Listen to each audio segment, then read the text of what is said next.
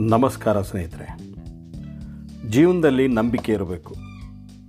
ನಂಬಿ ಕೆಟ್ಟವರಿಲ್ಲವೋ ಮನುಜ ಅಂತ ದಾಸರು ಹೇಳಿದ್ದಾರೆ.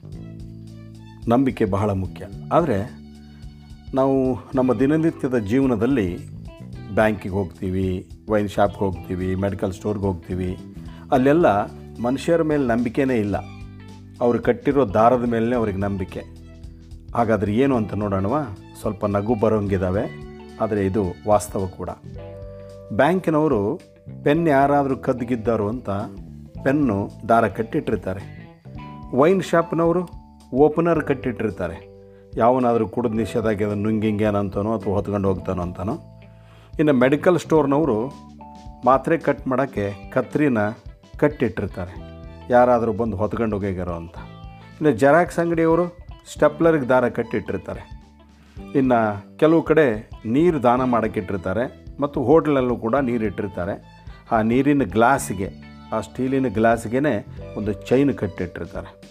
ರೈಲ್ವೆ ಅವರು ಟಾಯ್ಲೆಟ್ನಲ್ಲಿ ಜಗ್ಗಿಗೆ ದಾರ ಕಟ್ಟಿರ್ತಾರೆ.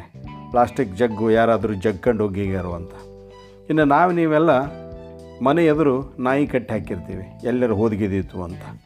ಬಟ್ಟೆ ಅಂಗಡಿಯವರು ಮೀಟರ್ ರೋಲ್ನ ಕಟ್ಟಿಟ್ಟಿರ್ತಾರೆ. ಇನ್ನು ದೇವಸ್ಥಾನಕ್ಕೆ ಹೋದ್ರೋ ಅಲ್ಲಿನೂ ಹರಕಿ ಡಬ್ಬಿನ ಕಟ್ಟಿಟ್ಟಿರ್ತಾರೆ. ಇನ್ನು ಹೆಂಡತಿಯರು ಗಂಡನನ್ನು ಕಟ್ಟಿಟ್ಟಿರ್ತಾರೆ.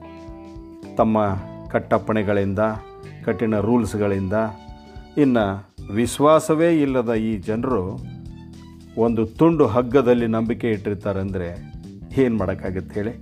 ಅಲ್ವಾ?